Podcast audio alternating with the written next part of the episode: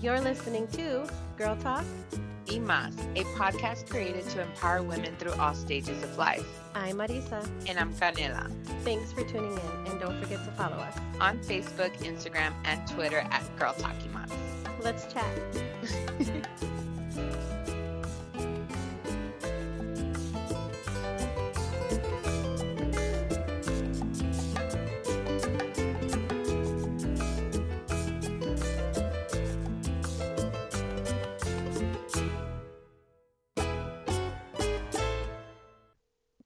Bobby, for joining us. We really appreciate your time right now sharing your story because um, we know it's not an easy one to share. And, and, even in us talking, it's not an easy one to hear about, you know, on, on the other side of that. So uh, just you taking your time um, and being a storyteller and an activist for um, child abuse and, and, you know, any kind of abuse is is it just speaks huge um, on the kind of person you are. So thank you for taking the time to be on Girl Talk y Más. Thank, thank you so much for having me. I, I'm really excited about this. And part of the reason specifically uh, that I appreciate talking with you ladies this morning is exactly what you said. This is a difficult topic. Mm-hmm. So any opportunity we can simply go into just a general discussion, I welcome. So thank you very much for inviting me. Yes. Thank definitely. you. Thank you. That means so much. Um, and and in your book, learning learning to take it, how I grew to accept abuse. Yes. Tell us uh, three things that we can learn from your book, and kind of when when you wrote that. At what point in in um in your life did you write that book, or did you feel like you could you could write that book? Okay, so when did I write it? I actually uh, started writing in, uh, I think it was June of 2015. And this was wow. years after mm-hmm. I had been out of abuse. Right. Uh, and I started writing specifically to really answer sort of a social question that stays out there, which is, you know, whenever you were a kid, maybe you didn't have a choice, but you know, as an adult, if things are so bad, then why not just leave? Yeah. And that's really one of these questions that is sort of framed as an inquiry. But if you're really going to look at it, it's a judgment because people make assumptions that you're just not trying hard enough or you haven't made a decision to do it. So my decision was to write this, um, basically answering that question for myself. Mm-hmm. Um, and three things that I would say I, I could really I got from from writing it that mm-hmm. I hope people get in reading it is one is I really got to hear my own reality in an objective way. And with that, what came from it is a different level of understanding and, and a different sense of self compassion to say, wait a minute, what option was there really? Yeah. And what kinds of lessons are there? I mean, this is not just, okay, something bad happened, now move on. Mm-hmm. No, these are things that actually shape your life. So that's one thing is really understanding uh, on a different level with more of a compassionate um, kind of uh, acceptance to it. Mm-hmm. Second thing was, and I think this is a, a real point of the book that I, I hope comes across, is the simplicity of judgment that we have you know, on, on a, a, a, kind of a big scale, our society looks at things on a very superficial level. Level. We say, well, if this happens, why don't you just do this? Mm-hmm. And whenever mm-hmm. I was really going through, um, I mean, the book is it's a very simple voice. It's not sophisticated. It really simply tells a story. But as we go through the story, we see this young girl going through experiences, but we don't focus so much on the abuse. What we talk about is what is learned during that time. Yeah. So what I want really to come across is let's not get so stuck on the events mm-hmm. that we forget that there is a lasting impact with the lessons that are learned from that event. And I understand mm-hmm. child abuse is a horribly offensive topic. So, mm-hmm. yes, it is going to be offensive reading about an event, but we have to get past that to see what's being learned. And that and that's the reason why I wanted to ask you this question first um, was because I wanted you to kind kind of set the tone for you know we're trying we're trying to get the your message out there as to to what your book is about and and that's like learning this part this side of it you know and and not yes. so much dwelling on the on the event Yes, that that's that is a, a major major takeaway. I think the third thing is as you go through, I, I encourage anybody to write their own story, speak their own story, even if you don't share it to the world.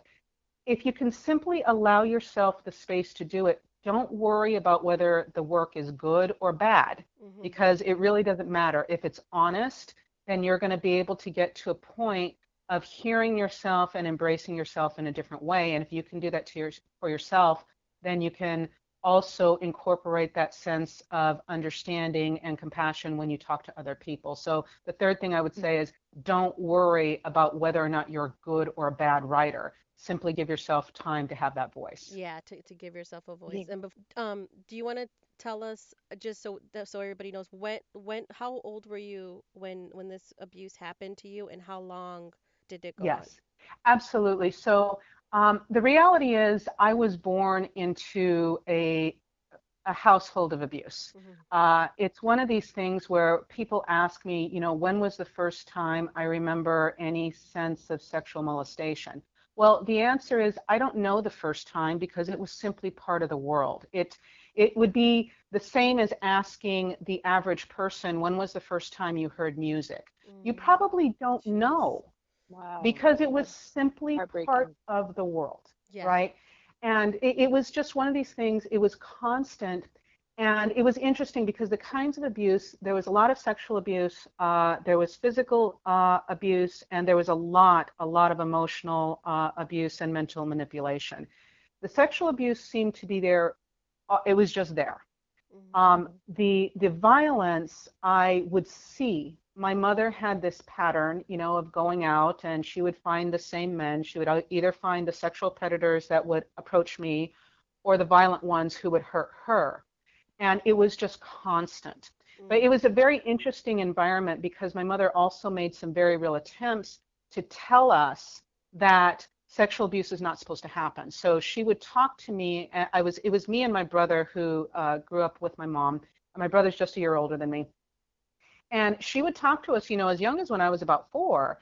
And she would say, you know, all the right things. Yeah, if someone touches you, you need to say Yeah. something. It's not right. This is what happens. Mhm. But in reality, it, it didn't work, right? So I'm there thinking, okay, well, this is already happening. Let me speak up.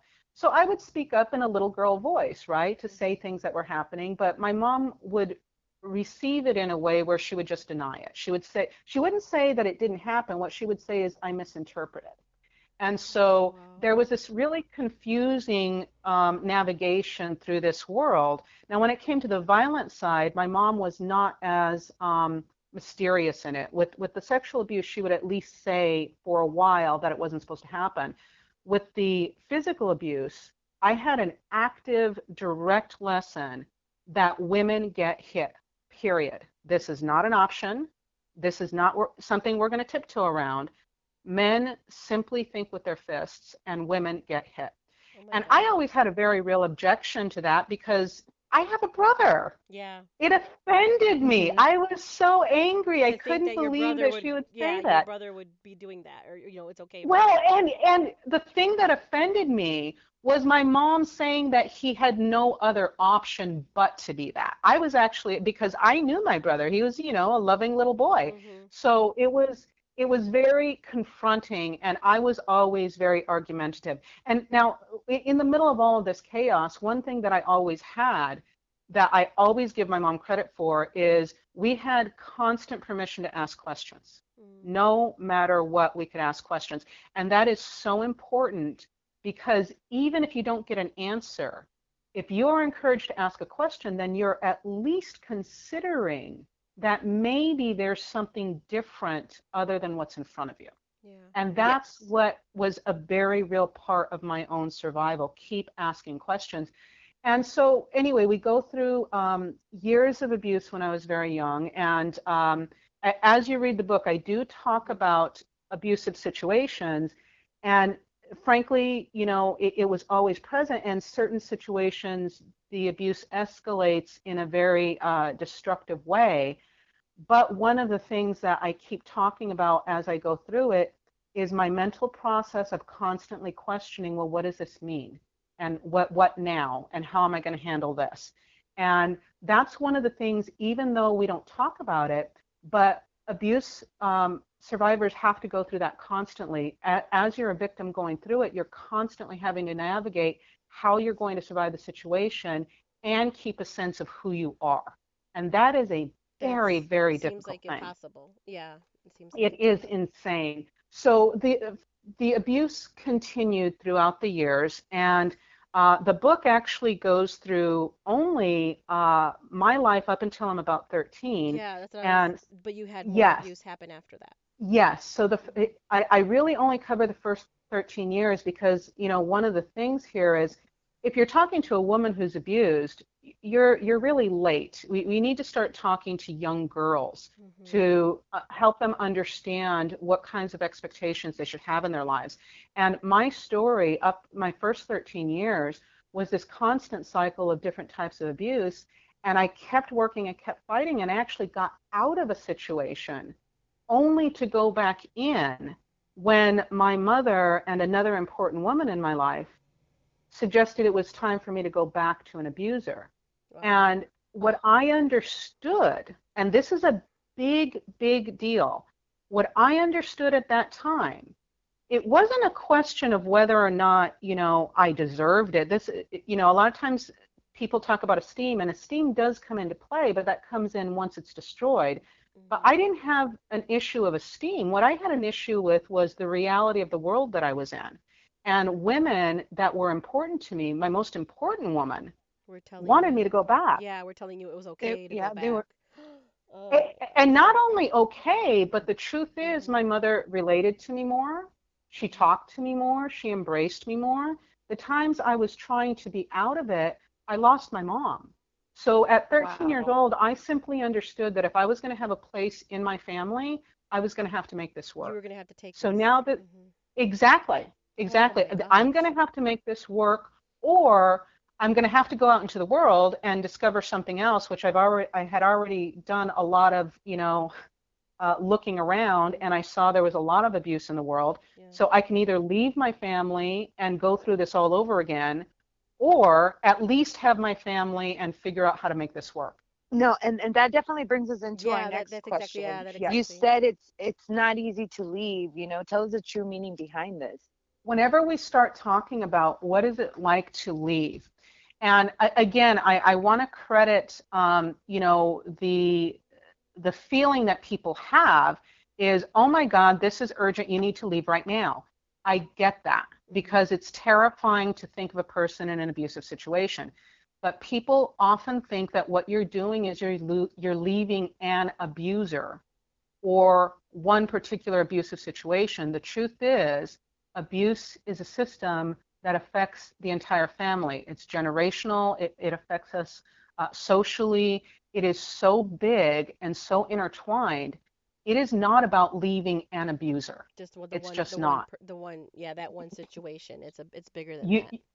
it's so much bigger and you know in, in a very simple kind of way I, I often compare this to making a, a major life decision and people you know tend to break it down to well why don't you just leave? Oh well you i guess you like it there.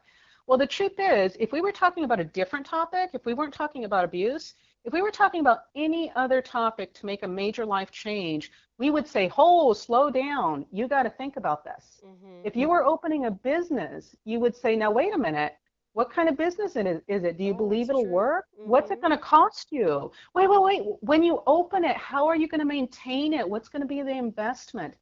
We literally spend more time preparing to open a coffee shop than we do trying to make sure that getting out of an abusive life and creating a new life will work. Hmm It's because we are so in the moment of the urgency of this situation do you think that we why? don't really look at this. Yeah, and do you think that's why um a lot of women sometimes have to fall back into an abuser or they or go back to that same situation or There, there are so many reasons. So whenever we look at um, leaving, like just in my situation, my decision was I would have to leave my family. yeah. And when it comes right down to it, if if you're going to ask yourself on your deepest level, am I willing to give up the love of my family for anything? How many people are going to be able to say, yeah, I think I can do that? Yeah. If you're going to do that, you're going to have to have such an extremely strong support system. I mean, because you're giving up things like, you know, regular physical affection and interaction and interest and things that are, are simply requirements about Mhm. being human. And that's the thing, we, we forget the humanity in this. We break it down to just the details and we forget the overall humanity. And whenever we talk about people going back, one of the, the big failures I think we have in, in terms of our overall system and how we look at things is we have this thing of, okay, now you're out. Okay, things are okay now. Well, the truth is, um, and this is kind of the long answer to your question a, a little while ago, Mhm. my abuse continued and I stayed in abuse until my mother died when I was 30. And after my mother died, that's when I understood there was no reason for me to stay in the life anymore because I was staying for my mom. And And I'm you- so 49 was now. that for your relationship for your mom? So your mom would Yes. stay close to you? Because Absolutely. that's because your mother felt closer to you when she knew you were in that situation. Yes, Wow. yes. My mother had things to say. My mother could identify with me. She couldn't identify with this this young girl who was fighting to get away from something and and working to say no, no, no, no, Because no, this is her, wrong. Because that wasn't her. That's that's not she Mhm. she had no space to it, right? She Right. came from her own life of abuse and you know she had she was a, an alcoholic and had a, a lot of issues. Uh, you know, she was not diagnosed with any kind of mental illness, but just given her life, she dealt with a lot of issues um, that really affected her. And for her daughter to pull away in such a way, I mean, that would be a major loss for her. So I understand it, you know, on a psychological level, uh, but in the reality of my life, it came down to a choice. And you know, some of the things that that come up whenever people talk about why um, women don't leave, there are some very practical reasons, right? Like maybe the abuser is so violent he's going to follow, and I've definitely been in that situation.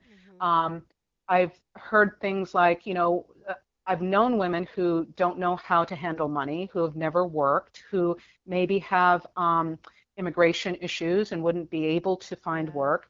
But here's the thing in my story, none of that's true. I was actually the one who paid all the bills. I was actually the one who took care of everything. So when you look at my story, you would say, oh, well, you're the one with all the power. Why don't you make this happen? And it goes back to what's the cost of this? The Mhm. cost of this is I am going to give up everything that's important in my life. Your And in terms of yeah, going back, your family. in terms of going back, yeah, exactly.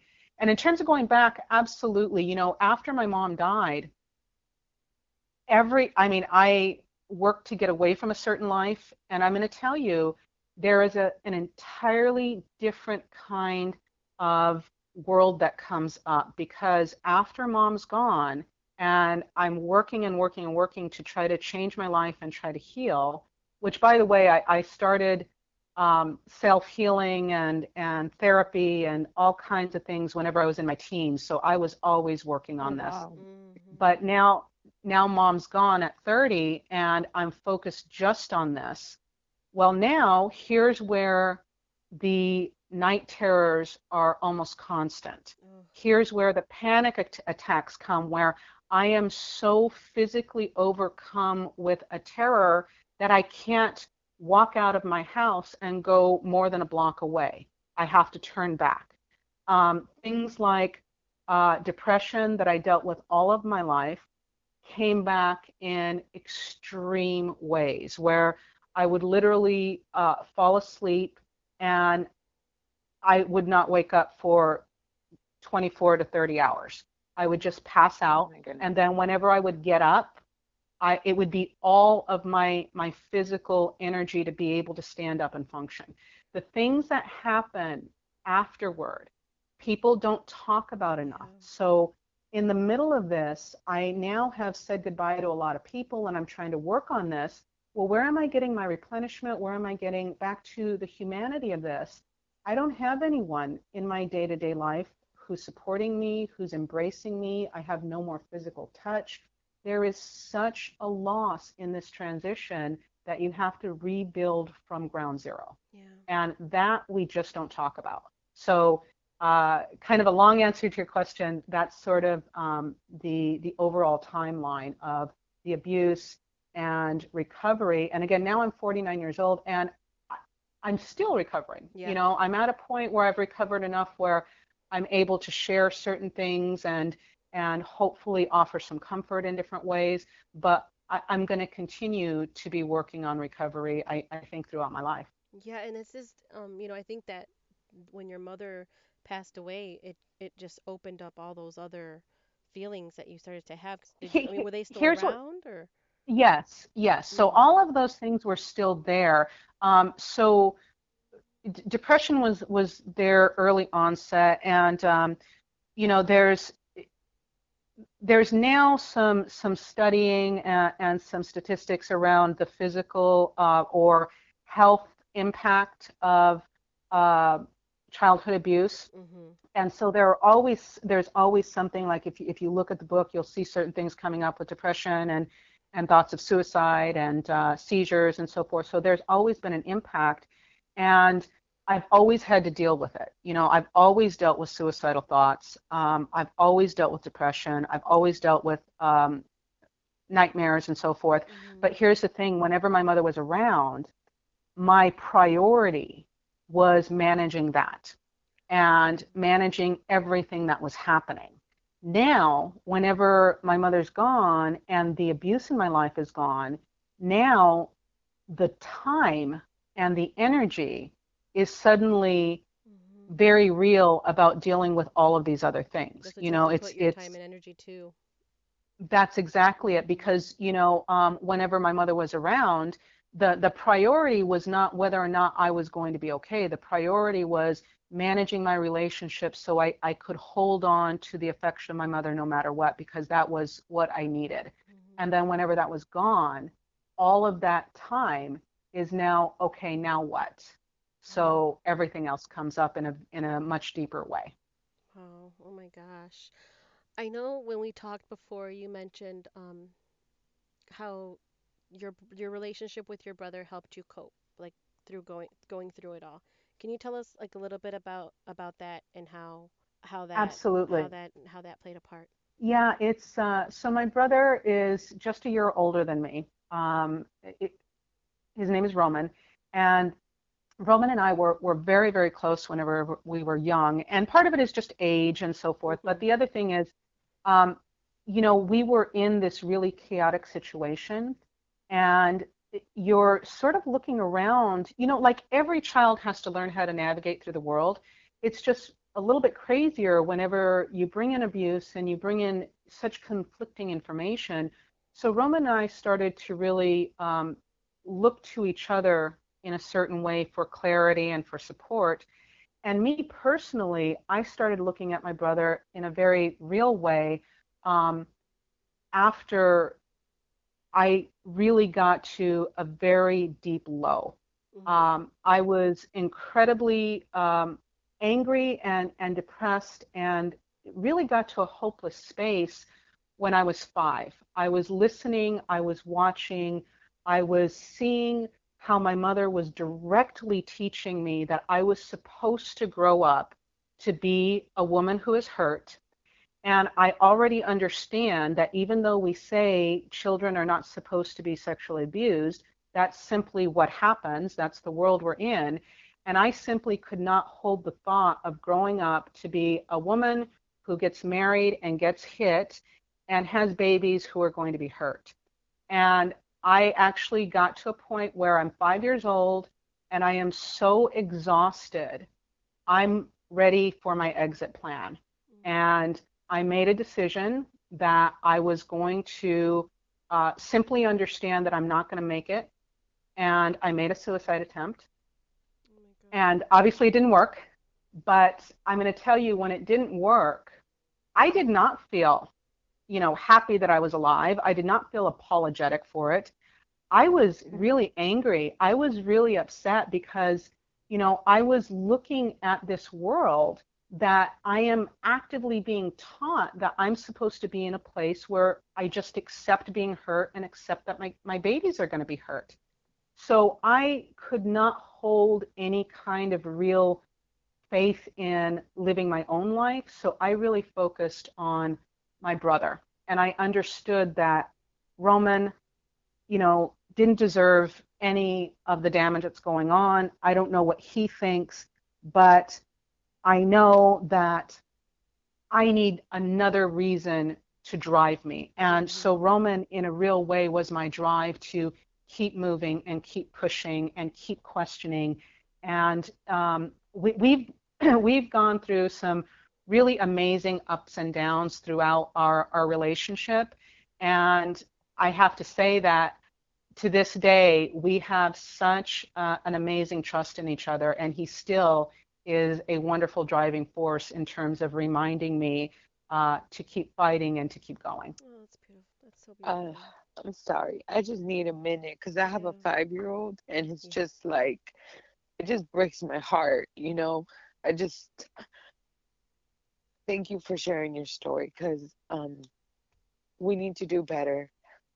No, I, I, I appreciate your saying that. That thank you, thank you for for talking about this. And and I do want to say something to that. You know, one of the things that when people read my story, one of the things that people often say is, I can't believe that you were so aware and you had that kind of pressure when you were five. Mhm. And the Yeah. one thing that I want to say is back to we look at things kind of on a surface level and we understand, you know, we see commercials about it, right? That the first five years, human beings, the nature of who we are, we're absorbing, we're learning at a lightning pace. Mhm. Everything around us, we're learning language, we're learning music, we're learning physical movement, we're learning communication, we're learning all kinds of things. So knowing that, if you put that person in a world of abuse, of course they're going to learn some of these things. Absorb it in. Yeah. Of course Yeah. they're going to.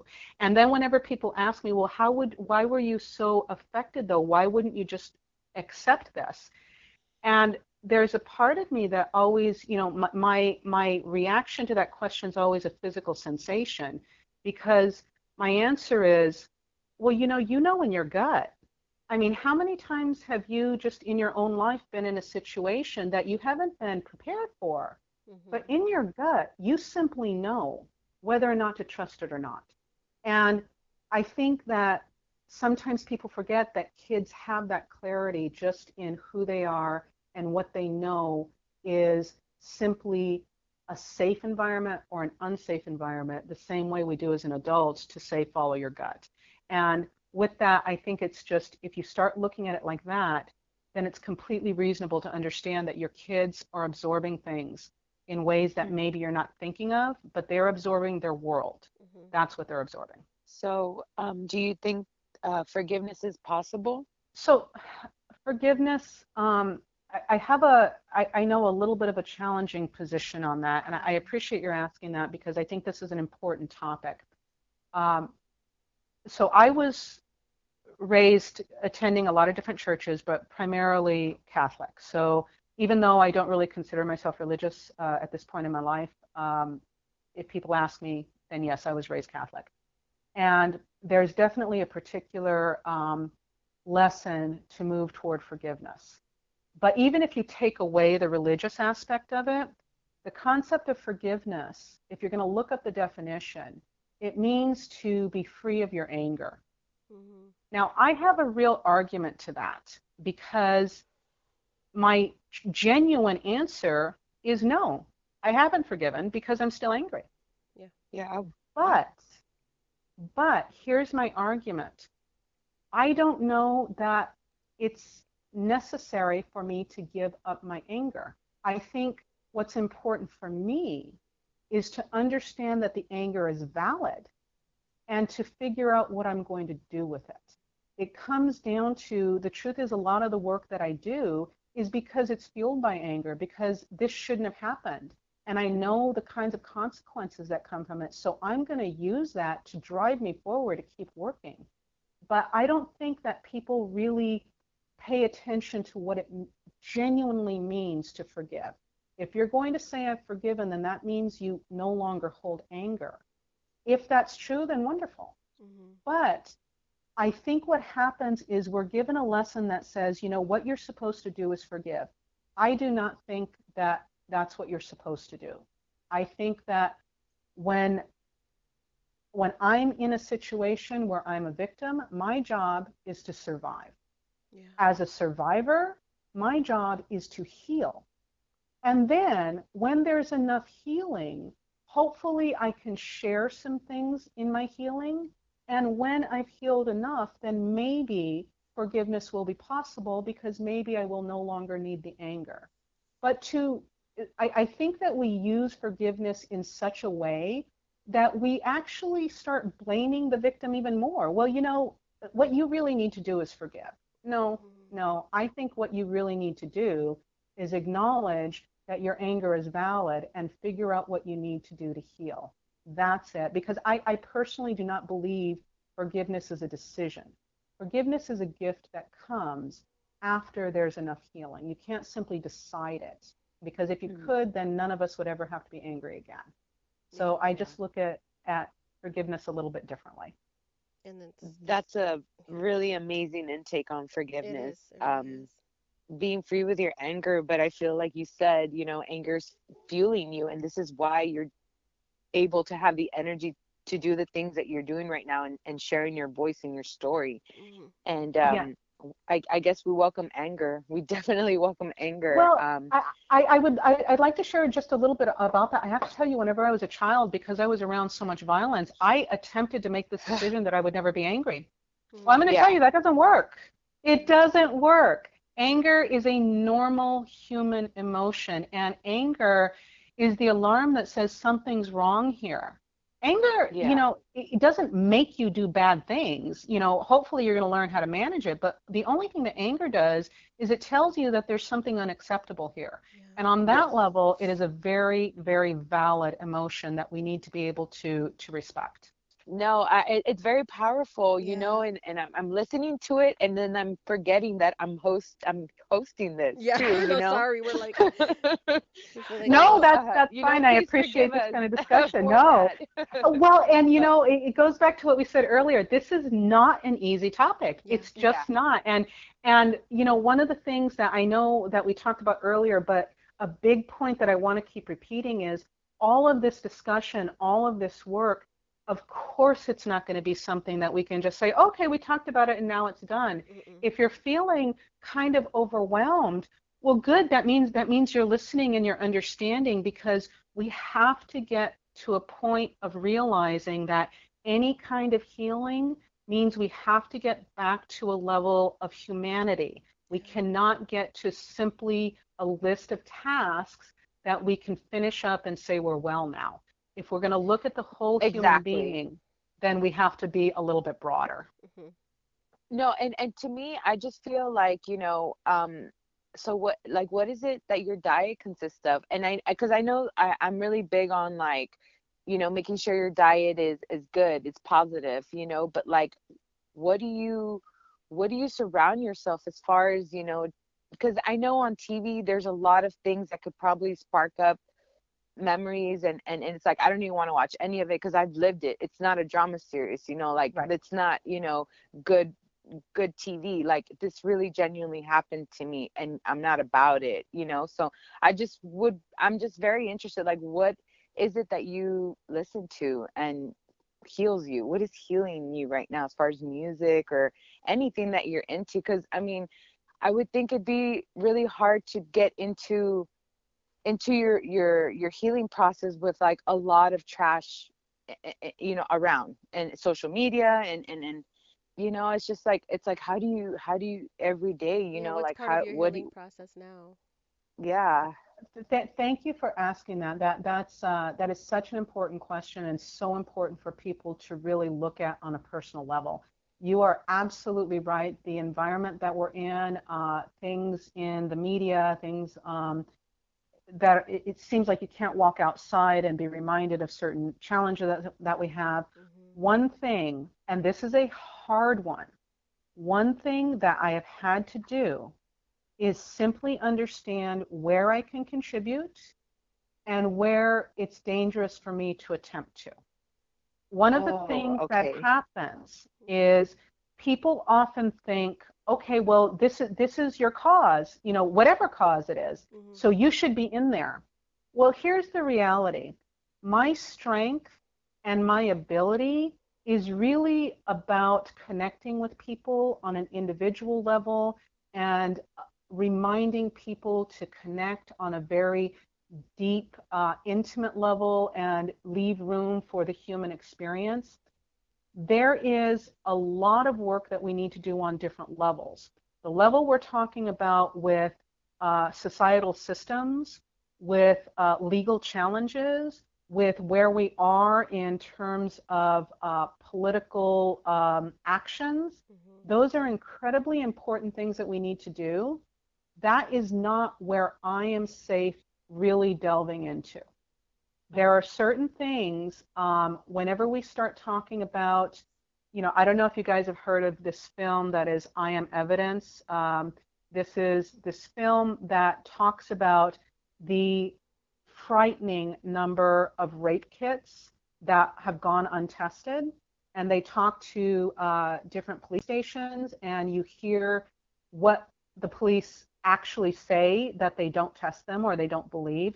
Wow. When we start looking at that, it's in, it's incredibly important that the film is made, that we have people really digging in and saying, no, I'm going to hold each city accountable, and they need to test and they need to do this.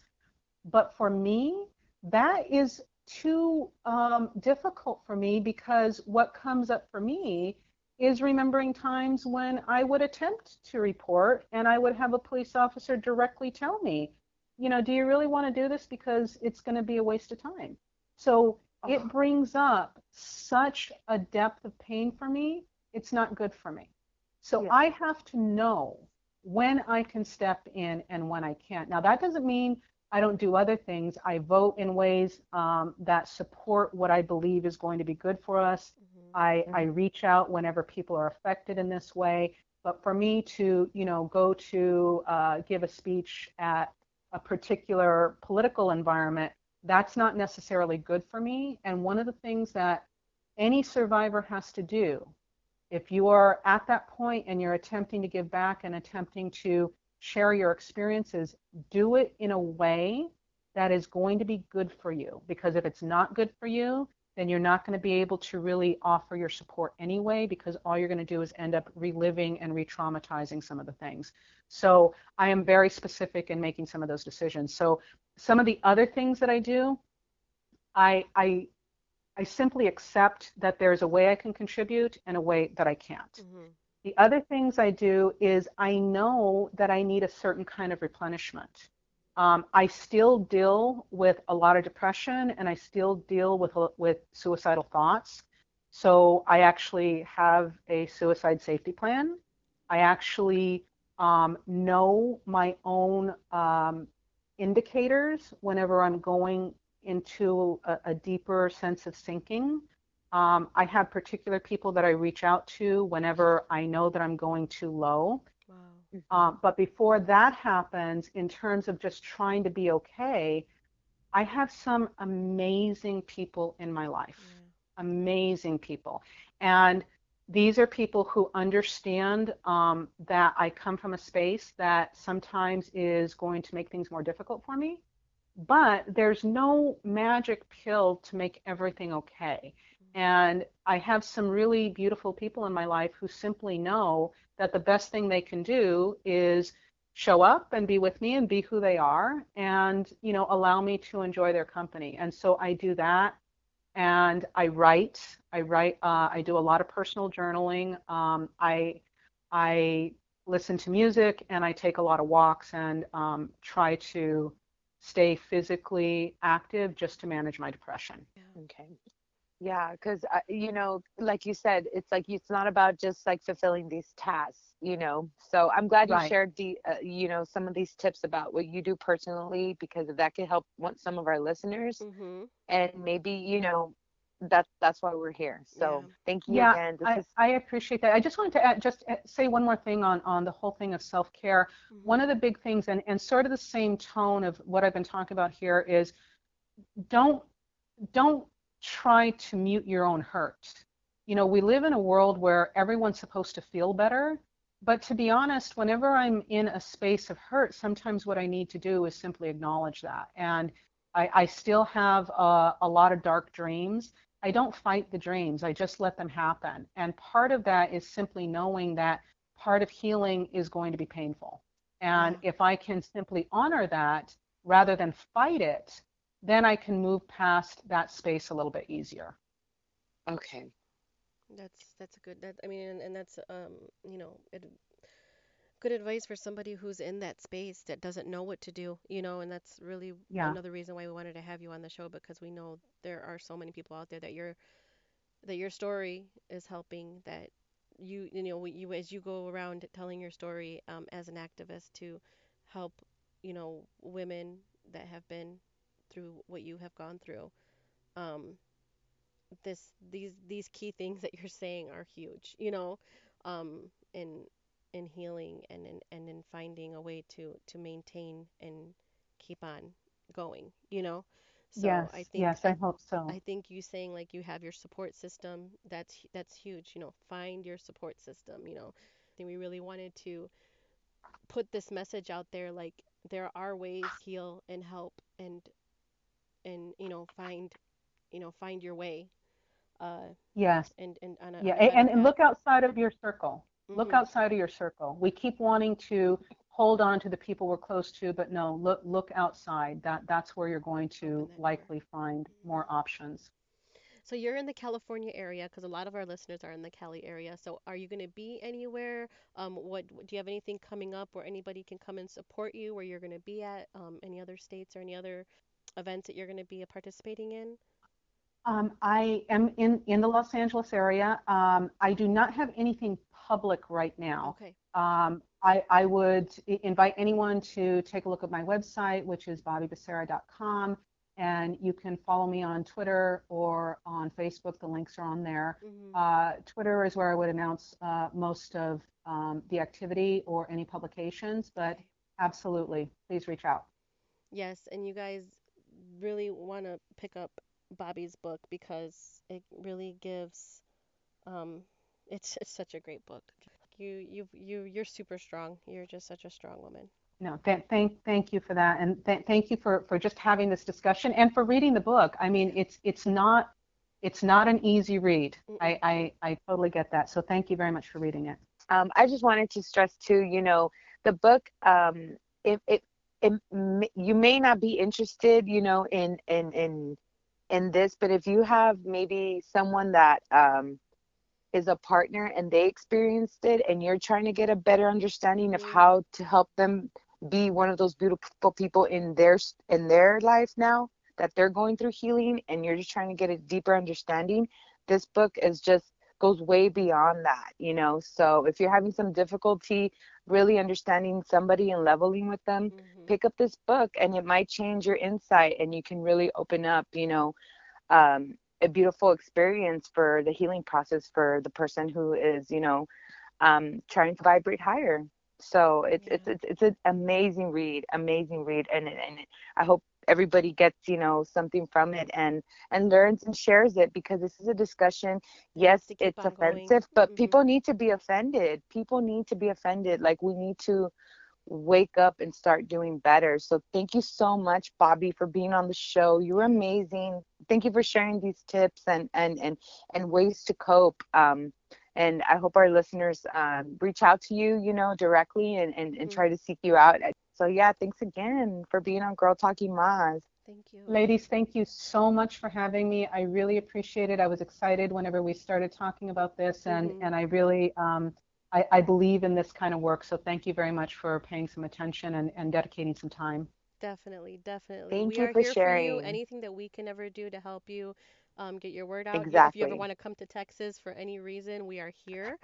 So That would be great. The next time I'm in neighborhood. Texas, I will reach yes, out. next time you're in Texas, you you definitely need to reach out and we will go have dinner because we just want to meet you and hug you and and just be be around you because you are amazing. So thank you so Thank you, ladies, so much. Thank you. Thank you so Please much. count on us. Yes, Yes. for Thank you so much.